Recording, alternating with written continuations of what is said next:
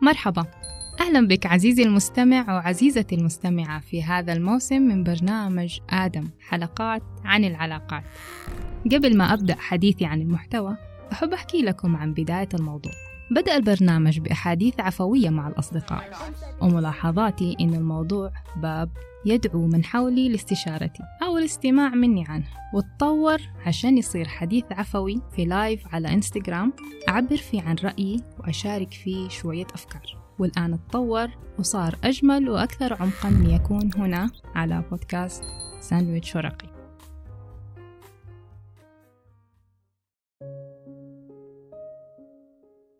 ليش أتكلم عن الرجل؟ ممكن كلامي يكون مستفز للبعض والاستفزاز مو هدف لهذا البرنامج. الهدف إن نتفكر في الكلام. إذا كان في شيء يستفزك فهل هذا من كبرياء ولا من جهل ولا تحتاج تنتبه لهذا الاستفزاز لأنه لامس شيء يحتاج مراجعة في داخلك؟ من الملاحظ أنه الموضوع في العلاقات ملفت في كل مكان. لكن المعتاد أنه يكون الحديث موجه بشكل عام وغالبا للنساء. عشان هنا نبغى نتوقف لحظة ونتفكر. ليش الموضوع صاير بهذه الطريقة؟ وليش أنا أبغى أقدم هذا البرنامج؟ اعتادت المرأة إنها تبحث وتتعلم وتستعد واعتاد المجتمع يلومها ويطلب منها التعديل والتغيير وتحمل مسؤولية المواضيع مهما كان دورها في القصة. حتى لو ما كان الغلط من ناحيتها مثلا. بالمقابل الرجل متعود إنه يعرف كل شيء وهذه قناعة اتربى عليها ممكن تكون متجذرة جدا ومضللة له جدا. فأجيال سابقة ربت الرجل على إنه يعرف كل شيء وما يحتاج يتعلم ولما يوقع في الموضوع ينتبه. فما عنده الانفتاح لأنه يتعلم إذا كان عنده هذه القناعة. لأنه لكل قاعدة شواذ زي ما قلنا. وهذا الكلام من الإيجو. قناعة أخرى كمان كلمة الرجال ما تتغير. ربطوا الرجولة بتغيير الأفكار. لذلك الموضوع مستفز عند البعض. ولما يوقعوا في مشكلة وقتها يعرفوا إنه أوكي أنا ما أعرف وممكن من إيجو ما يعترفوا. فالأسباب إنه المجتمع كمان علم الرجل إنه ما يعيبه شيء إلا جيبه وإنه البطل وإنه يعرف كل حاجة. وكمان عقلية الرجل اللي تساعد على الإصلاح والتصليح دائما يحتاج إنه يراجعها شوية لأنه أحيانا يكون الموضوع يعني يمكن تعديله بشكل أفضل وهذه وجهة نظر المرأة عادة. بس هو يقول الشيء مصلح أنا أصلا ليش أصلحه؟ عشان كذا هذا البرنامج دعوة إننا نشوف وجهة نظر الطرف الآخر ونشوف كيف ممكن نحسن حياتنا ونغير أفكارنا من منظور جديد منظور ما إحنا متعودين عليه. الرجل يتعلم من المرأة والمرأة تتعلم من الرجل لأنهم شركاء في قصة الحياة.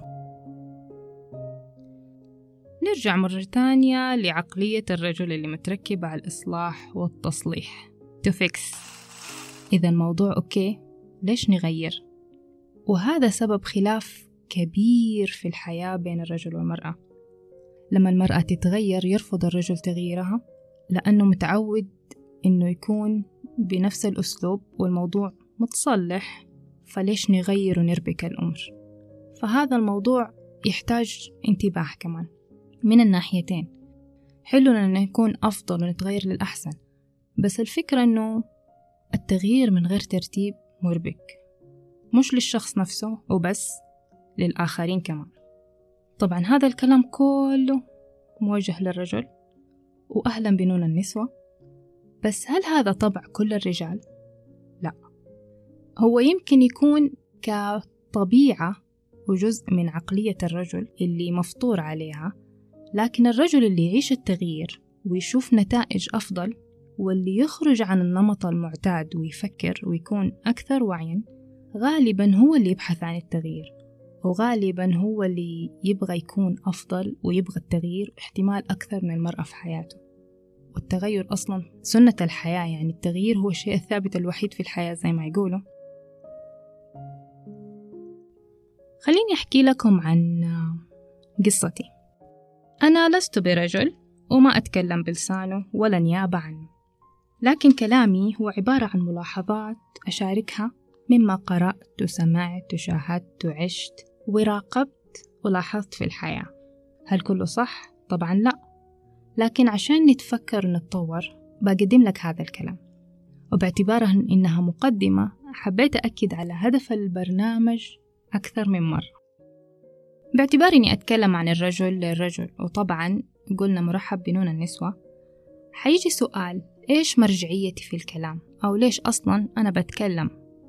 الجواب هو إني أبغى أقول إنه أساس علاقتي بالرجل وحديثي له وعنه هو الحب. وهذا اللي حفزني أتكلم. كيف؟ أولا كان حب والدي لي. هذا الحب اللي جعلني رفيقة له في طلعاته ومجالسته للرجال خلال أعوام طفولتي. فشفت مجالس الرجال عن كثب منذ نعومة أظفاري زي ما يقولوا. ثم الحب الآخر حبي لأخي اللي خلاني أنتبه للاختلافات بيننا. واللي عرفت بعدها إن هذه الاختلافات هي مش خاصة بي بس هذه اختلافات بيننا وبين الرجال أو عالم الرجل زي ما يقولوا.